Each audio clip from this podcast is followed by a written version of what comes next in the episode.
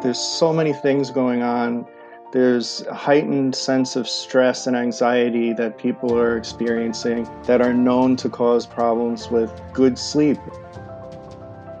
Hi, and welcome to the next segment of our podcast series focused on critical issues faced by the disability community in the times of COVID 19.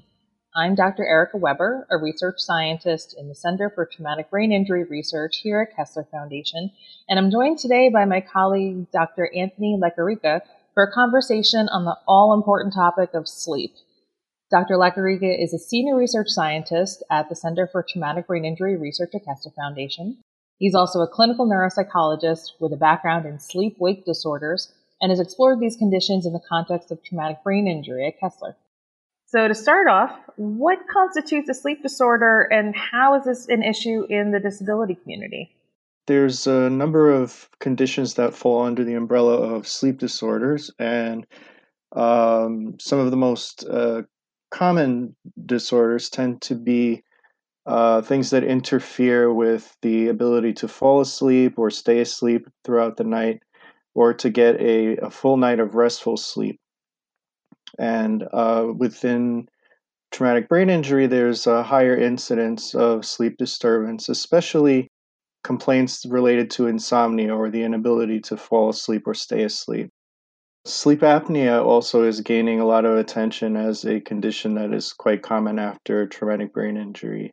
And so I think you know there's other other sleep disturbances that are less common, uh, things like narcolepsy, or uh, restless leg syndrome, uh, uh, periodic limb movement disorder, which is uh, movements during sleep that disrupt the continuity of sleep throughout the night. But uh, those are two, especially the ones that are gaining, I think, the most attention now are sleep apnea and insomnia. So I can imagine that what people probably feel most of the time is that they're they're just tired or don't really feel rested after a night of sleep. If you have insomnia, you might be more aware of your symptoms, but that may not always be the case. So, how do these disorders tend to get noticed or diagnosed? In some cases, it's actually the bed partner. If there's a person who has a bed partner for things like sleep apnea, they're typically the ones that notice first when they notice that the person uh, snores, especially, is a big thing. Uh, sleep apnea, uh, one of the, not that everybody snores will have sleep apnea, but it's very common that most people who have sleep apnea tend to be snorers. And um, there's, you know, the bed partners will usually report that the, the person will stop breathing during the night. Uh, not for very long periods of time, but they'll hear snoring and then they'll hear it stop, and the person's kind of not breathing for a while and then they'll kind of catch their breath. And sometimes when you ask the person in the morning uh, you know did you stop breathing in the night or did you wake up last night? or and this can happen hundreds of times in the night and the person may not even be aware of it. It's usually the um, but they may be aware of other symptoms like being groggy during the day or um, uh, you know waking up with a dry mouth or having a headache or other symptoms like that uh, in the morning, and uh, usually uh, the it's the the person who's you know there to observe these things will will be aware of it, but the person who is experiencing it might not always be aware. Yeah, so this really sheds light on how caregivers and other people in the home can really help people, let's say, with a TBI notice what symptoms are happening and be able to help pinpoint the origin and at least give that information to to the doctor. So it's more of a, a family visit. It sounds like that would be helpful when they they go into to speak with a their primary care or sleep specialist. So what's usually the the track to diagnosis for these sorts of disorders? Typically, it's you know now there's a lot more awareness. Traditionally, it, it these things were overlooked and underdiagnosed. But now, as uh, more there's more attention in the media and people are more aware, uh, more more physicians, even primary care physicians, are starting to ask these questions. Usually, it just takes a, a doctor doing a good clinical interview to, you know, know the the right questions to ask, and also to know some of the signs that uh, you know sleep apnea tends to be associated with certain uh, aspects of uh, physiology that that lead to obstruction in the upper airway, um, like uh, you know obesity, especially having uh, there's a lot of studies that have shown even neck size to be uh, a factor. People with larger neck sizes tend to be at risk. Um, and uh, so usually it's a good clinical interview. We'll we'll draw these out and knowing the right questions to ask. But it's always good for for consumers to be informed about these things so that you know when you notice something that might not be right, you could definitely bring it up to your uh, physician if they don't you know voluntarily ask for it and get directed to the the right treatment. Right. It sounds like being able to really notice these things and then go to speak to um, a physician is, is really kind of the the gold standard for for what's um, what's being useful to to getting diagnosed and getting hooked up with the right treatment. Typically, with uh, insomnia, there's uh, consequences during the day. Even sleep apnea, when it's severe enough, there are consequences during the day that may play out as excessive daytime sleepiness. With insomnia, it tends to be people realizing that they're just exhausted during the day. Um, I think insomnia is more, uh, people are more aware of uh, the not being able to sleep, and it, it tends to cause a great deal of distress, and uh, and then which in turn makes it even worse because when you're anxious, it's kind of a, an aroused state of, of being, and that's not conducive to sleep. So, um, those kinds of things tend to be easier to for the person themselves to recognize. Right, and that's a good point that you bring up that this has got to intersect so much with important things like mood and anxiety and well-being because I imagine it can go both ways, right? That being anxious or depressed might interact with your ability to sleep, but also not getting a good restful night of sleep might also have a negative impact on your mood, anxiety, and how you're feeling during the day. Yeah, that, that's an excellent point. There's uh, one of the biggest issues, especially in chronic insomnia, is that uh, certain patterns develop over time, and uh, and they kind of feed into the problem. Uh, you know, the you're you're exactly right that when you don't get a, a good night of sleep, people tend to be more irritable, have a shorter temper, uh, and it you know can make it difficult to function during the daytime, difficult to concentrate, and for people that already have cognitive impairment from either a brain injury or another condition, it can make it difficult, uh, even more difficult. And for people that experience fatigue during the day, that is the kind of cognitive fatigue that we see after a brain injury or or other uh, disabilities that where fatigue or MS, where fatigue tends to be a part of it, uh, having insomnia tends to make that just a lot worse. And uh, you know, it's kind of like a cycle. The the worse you feel during the day, the lower your mood, and uh, you know when when your anxiety it starts to become kind of a cycle and uh, one of the the most common things that we see is insomnia that goes from being an acute condition to becoming more chronic or long lasting and it's because of these factors that kind of keep it uh, we call them perpetuating factors that kind of uh, cause uh, patterns of behavior and changes in mood and things like that, which kind of make the disorder last for longer periods of time. We've already laid out that people with a traumatic brain injury or potentially other neurological disorders might be at greater risk for sleep disorders in general.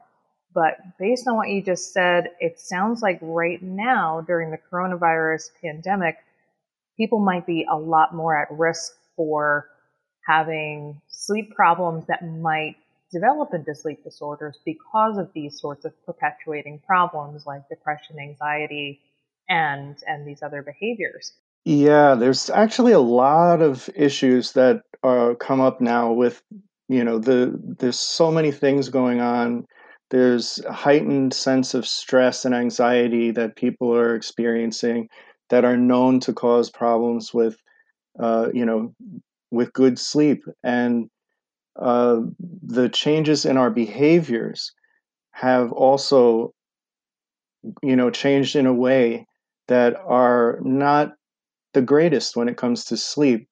You know for example we're you know we're being asked to self isolate and stay home and so people are number one out of their usual routines. And you know when when there's no routine and no set schedule that's something that makes it very difficult to maintain a you know the sleep cycle. It works based on uh, you know circadian rhythms and kind of a uh, having a set schedule is kind of one of the the best things we can do. We call it sleep hygiene. It's the the like best practices. The same way we you know we shower regularly we we you know try and eat healthy we exercise and when it comes to maintaining good sleep patterns sleep hygiene is what we look to. And uh, one of the you know the core tenets of good sleep hygiene is to maintain a consistent schedule. And for a lot of people when you know with so many changes now and not having you know your usual routine it can cause things to be offset. And um, so you know that's one thing. The other thing is there's a lot of staying indoors and not as much exposure to sunlight and you know the circadian pacemaker that we have in the brain it, it runs on light and dark cycles um, and so you know it's i think as the weather becomes nicer. I mean, we still have to maintain physical distancing from other people, but hopefully people will be able to maybe step outside and um, you know not not be uh, in the dark most of the day. Um, the uh, other aspect is the uh, you know stress and uh, and boredom. A lot of people are complaining about just being bored, not having things to do. Uh, and so some people are not that napping is bad, but excessive napping and sleeping most of the day, and especially taking naps later in the day, can be disruptive of getting a very continuous uh, sleep at night.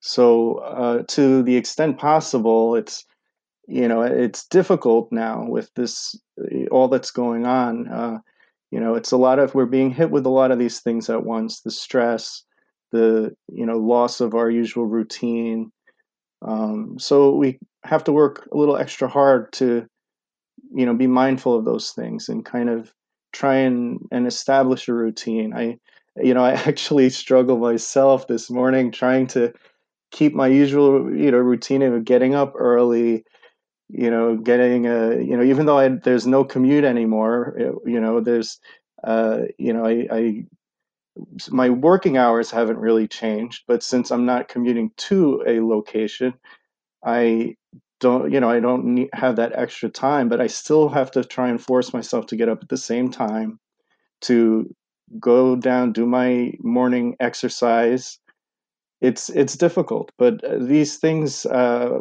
I've been finding, at least for myself, are um, keeping uh, a routine is. I, I feel much better in the day when I keep a, a, a maintain some sort of uh, schedule that I adhere to. Oh, I can definitely relate to that. It's been really tempting to enjoy a little bit of this not having to get out of the house at the same time and and I'm uh, by nature more of a night owl and, and like getting up late in the morning. So trying to keep myself on a routine is taking a lot more willpower than I thought it ever could.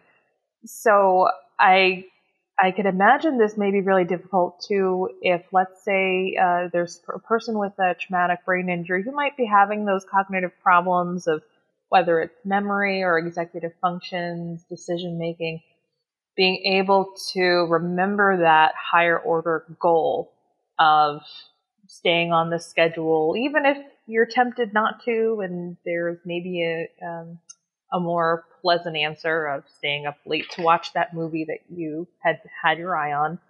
So, what do you think that caregivers can do to help their um, their partner with a traumatic brain injury stay on that routine? Uh, I think it's you know it's difficult. I think it's difficult for everyone, including caregivers who themselves may be struggling with these same issues. But I think being mindful of the importance of them and uh, not underestimating the importance of maintaining a, a, a schedule. Um, I think you know it's it's difficult. It's uh, I think it has to start with an intention and you know kind of even writing down a uh, a schedule on paper may make it more salient to kind of this is something that we're going to make as our goal and this is something that you know we're going to work towards. I find that when i write things out it keeps it at the forefront of my mind and leaving it in a place where it can be seen on a regular basis is a good reminder to try and stick to some kind of schedule and then maybe keeps everyone accountable. Yeah, that too. Checklists, things like that, I think are really good. And then also doing things to, you know, kind of uh, activities that are going to help you de-stress. Uh, I know that you know there's I there's a lot of uh, kind of a magnetic pull of the cell phone or the smartphone or you know looking at YouTube and but it's really easy to and it's great to stay informed about what's going on in the world and about what the recommendations are as we move through this pandemic. But i also think it's important to be mindful of not overloading on some of the more anxiety provoking aspects. I think uh, there's just so much access to media that uh, i think that it's very easy to get overwhelmed by uh, everything. So, you know, maybe even limiting the amount of screen mm-hmm. time on a, you know, going through YouTube videos or, or uh, looking at, uh, you know, coronavirus updates or, um, you know, even setting aside a certain time of day every, like in the morning, look at you know what's going on in the world and then kind of shut it off because it's it can be very anxiety provoking. And uh, so that's one thing. There's other also other ways to kind of maintain a sense of calm uh, you know even in these times. Uh, and you know the the smartphones could be used for for other things. There's youtube videos on like guided meditation or mindfulness or things like that where you know set aside time during the day where you can just sit and have a you know i a lot of people you know are good with meditation and i've i know that a lot of people i've worked with and myself included i find it difficult to just meditate without any kind of guide. And i think that uh, you know it's i think it takes a lot of uh, practice to get to that point where you could mm-hmm. just sit and meditate at least for me because my mind tends to race and you know go from thing to thing um, so the guided meditations and i find a lot of them on youtube are really useful because you could at least focus on someone's voice to guide you through kind of get yourself calm and centered and it takes your mind off of all the stress of all that's going on and i think that's hugely important for everyone to uh, set aside some portion of your day dedicated to kind of it's like an exercise. It's right. the same way when you exercise a muscle it gets stronger. It's the same when it comes to that relaxation response that it's something that is not really uh, you know valued in our society like it is in some eastern cultures. But i think it's something you know in other cultures people grow up with it. And it's part of who they are and it's their routine. I think we have to work a little harder to make it a routine and uh, get to the point where we're able to uh, kind of exercise that relaxation muscle, mm-hmm. so to speak. And I know there's a lot of new apps that have really gotten a lot more traction because people are starting to, to recognize that this is probably important in the day to day, but really important right now when everyone is experiencing a lot of stress and missing that routine or or let's say they used to go work out at the gym in order to kind of tire themselves out so that they could relax more so later on the evening. So finding these sorts of new ways to um, be kind to your body and be able to make sure that you have giving yourself your best shot at a good night of sleep. This has become a lot more uh, salient and important right now. Yeah, definitely. I think um, we uh, should really, really take advantage of all that's available to us and uh, try not to fall into that, uh, you know, the the pitfall of being overwhelmed by the aspect of social media that is bombarding us with uh, negativity. And again, I think it is important to stay informed, but um, it it can be a mm-hmm. slippery slope and when that takes over your day. There's also other research looking at the effect of exposure to blue light and you know computer mm-hmm. screens, mm-hmm. cell phones. Those are all emitting what's a, a wavelength that is not really conducive to sleep. Not that it's going to ruin your sleep if you you know during the day, but you know in the night if you can't sleep, it's not a great idea to go out, get up and stare at a screen close up, you know, like on your mm-hmm. cell phone. Um, or play you know, cell phone games in bed before you go to sleep. Mm-hmm. Yes. So it sounds like being able to to limit your access to um, computers and media and things uh, a bit of time before you go to bed might be a good idea. Um, so, for instance, not watching uh, Governor Murphy's briefings on coronavirus right before you fall asleep. That might be a little more stressful. Um, but but save that for for midday when they air them live. Yeah, that that's a good point. There's so there's two things. There's the exposure to blue light, and then there's the mm-hmm. content of what you're watching.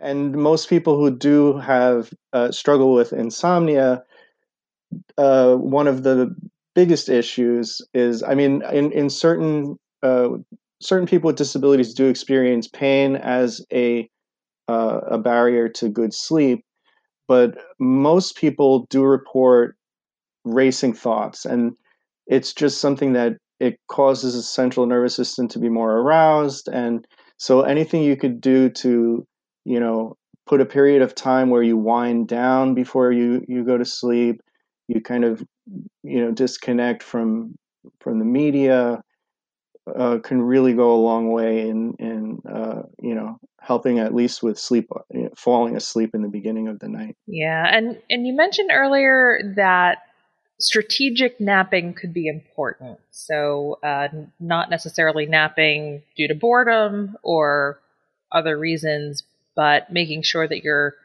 taking a nap when it makes sense and also that you're doing it in a way that is most helpful can you tell us a little bit more about what really constitutes a strategic nap yeah. and how they could be used for, for good instead of evil. yeah. yeah, actually, I'm a big proponent of napping from boredom, but it's not the best thing for your nighttime sleep.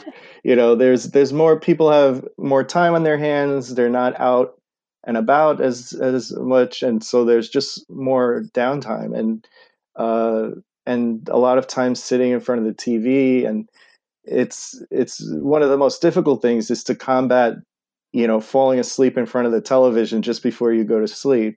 It's you know the one of the biggest uh, drivers of a good night's sleep is so there are two processes that go on with sleep. One of them is a, a circadian process which uh, is based on uh, our exposure to light and dark and we have kind of a pacemaker in the brain that kind of tells us when to sleep and when we should be awake. And there's another process that has more to do with uh, what we call sleep pressure. So when you wake up in the morning, uh, if you think of it, uh, think of it as a in, as a uh, a balloon, and in the morning, mm-hmm. and in mm-hmm. order to sleep really well, you want to build up enough sleep pressure that your balloon is full, so that when you go to sleep at night, your balloon, that full balloon will deflate s- slowly and your sleep pressure will, you know, go down. but you need a certain amount of pressure in that balloon to get you over the hump to give you a good night of continuous sleep. Uh, in the morning, you wake up, your balloon's deflated. The longer you're awake, the more your balloon inflates. The more hours you spend awake, the sleepier you get when nighttime comes again. And so one of, that's one thing that gets disrupted in people with insomnia is that sleep pressure, and uh, that often one of the causes of that is not having your balloon full at the beginning of the night. And one of the things that will deflate that balloon is taking naps, especially too close to bedtime. Now, for insomniacs that are in treatment for insomnia, there are strict guidelines to napping, and someone who's involved in a, a specific treatment for insomnia will probably be given instructions on what to do. So I would always consult with your your doctor on that. But uh, in general, most people have a, a, dip in alertness kind of after lunchtime, and there's nothing wrong with taking a brief nap in the afternoon. In fact, some cultures uh, allow for a period of time where everything shuts down for you know in the afternoon while people rest, and that's fine.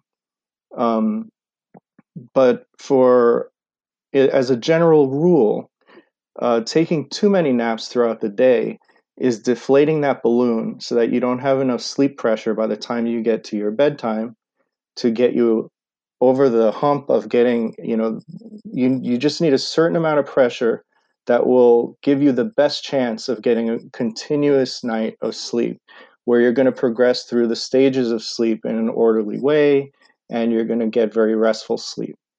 Uh, so the danger of napping, especially if it's too close to your bedtime, that really tends to deflate your balloon. Mm-hmm. Um, and taking too many naps in the day will deflate that balloon. Now, there's some people that can take naps during the day and still sleep fine throughout the night. Mm-hmm. There's a certain amount of uh, you know variation from person to person in terms of how much uh, in terms of how much sleep we need how much uh, it's you know it tends to hover around seven to nine hours within there for most people but there are differences there are individual differences and there are some people who you know might say i you know i take naps during the day but i sleep fine at night well then that's fine to take naps okay.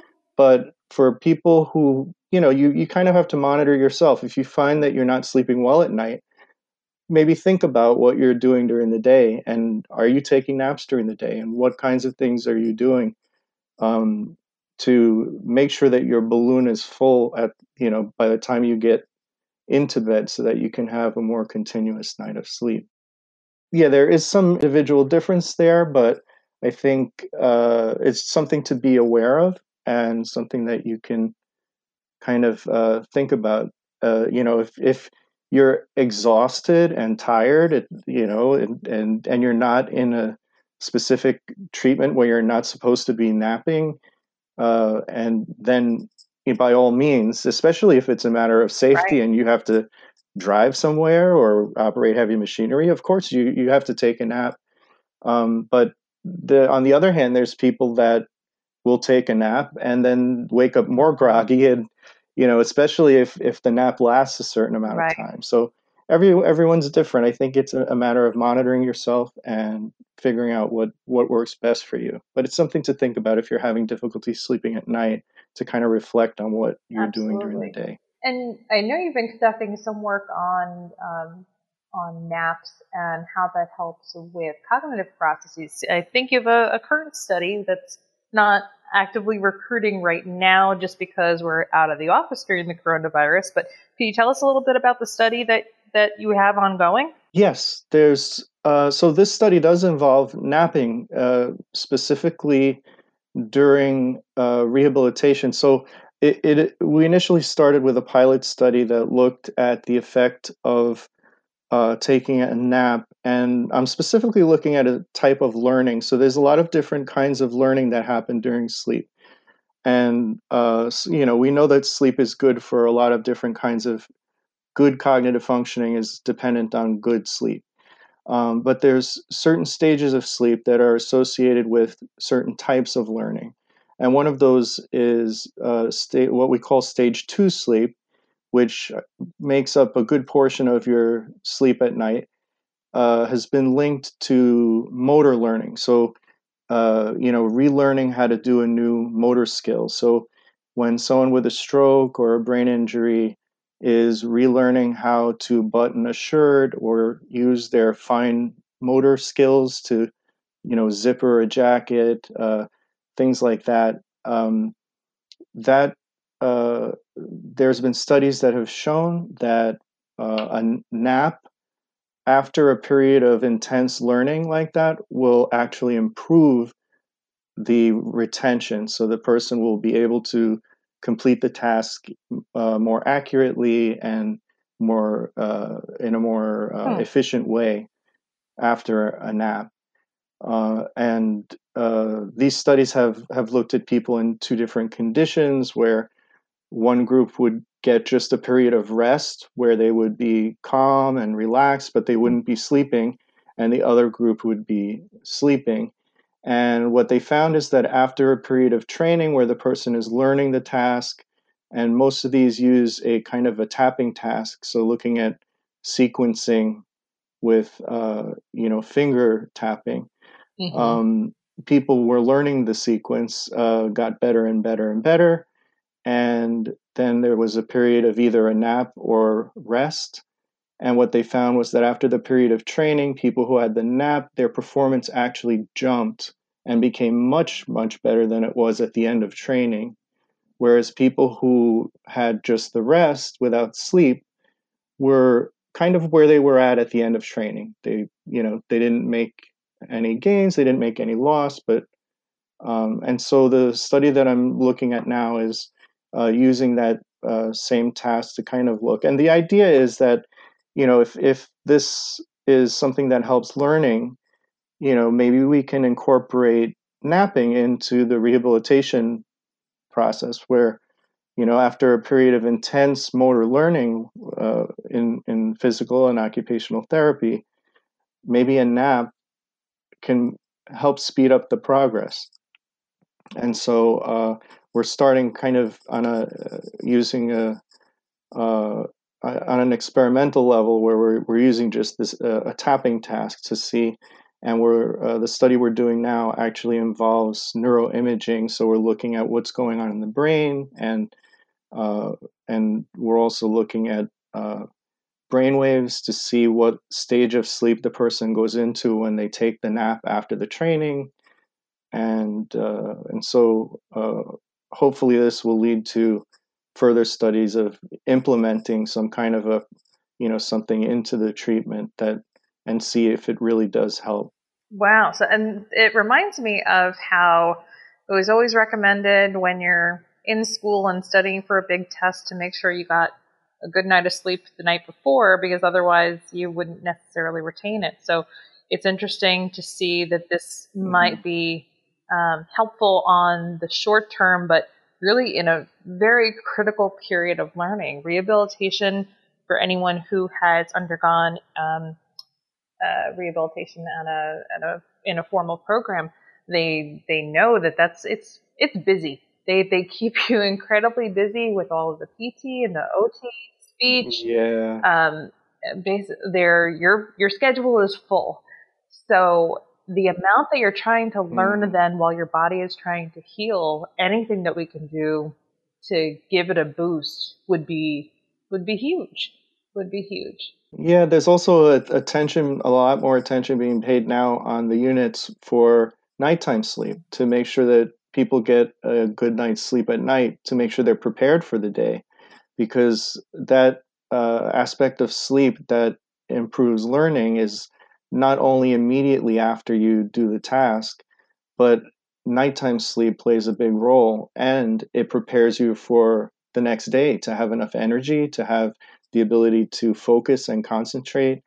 And so sleep is hugely important on so many levels. It also helps your immune system. So, you know, during these times uh, when we're, you know, so focused on uh, coronavirus, and um, you know it's important to get a good night's sleep. There's uh, so many things go on during sleep that improve our immune functioning, improve your energy during the day.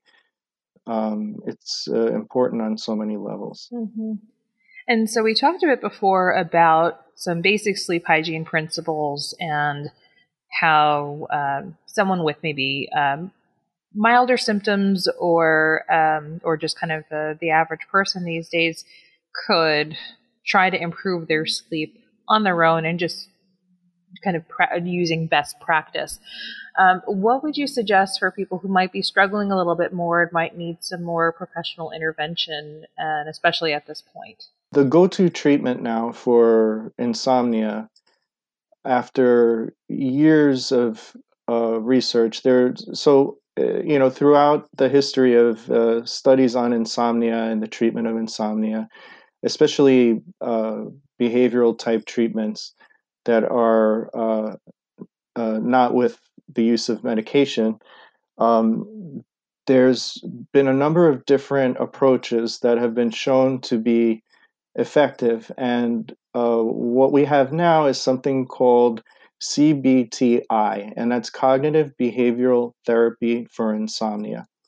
And this has been shown to be as effective as sleep medications in the short term, but more effective in the long term. Uh, in that, you know, with a sleep medication, in the majority of cases, when people stop taking the medication, they may still continue to have difficulty sleeping.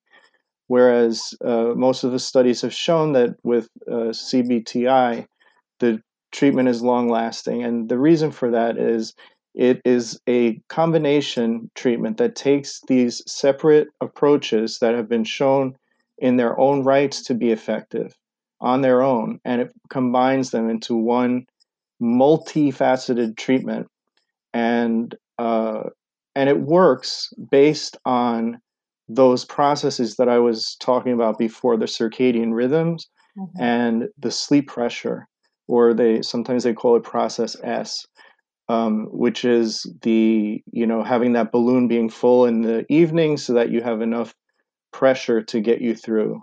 And by uh, putting all this together into this one treatment protocol, it is has been shown to be extremely effective.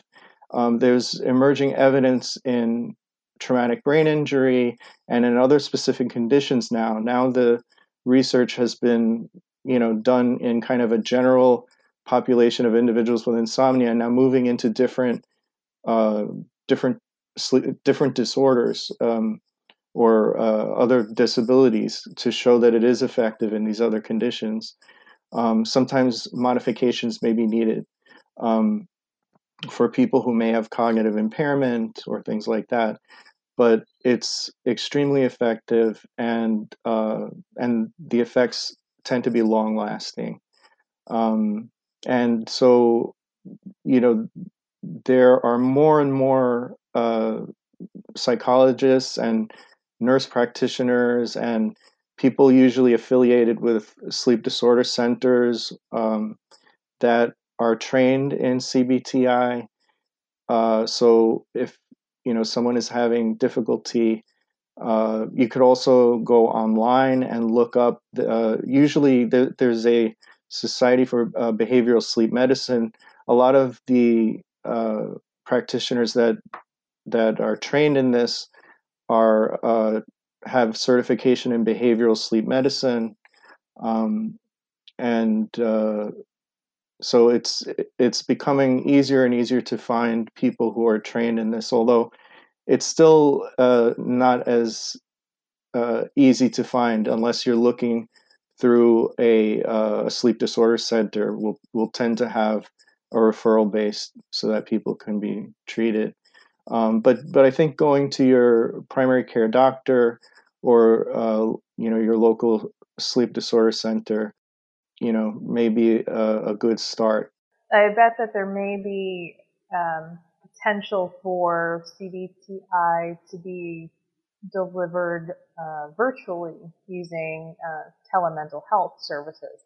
I know a lot of psychologists are um, starting to do that just so that their, their patients aren't kind of left out in the cold during during this time where people might need it the most. Yes, I'm, you know I'm glad you said that because there's actually uh, have been studies that have shown it, this to be effective via telehealth. So uh, even before this, uh, before the coronavirus, people were looking at this to be able to have a larger outreach so that um, people who are able to deliver this kind of treatment can do it, uh, you know, either even over the phone, um, for, so that you can reach people in you know more rural communities or people that don't have transportation or are not able to you know go regularly. And and typically it, you know within four or six some of some programs it's four six or eight sessions and you know that said maybe with some booster sessions afterwards but it's not the kind of treatment that lags on forever it's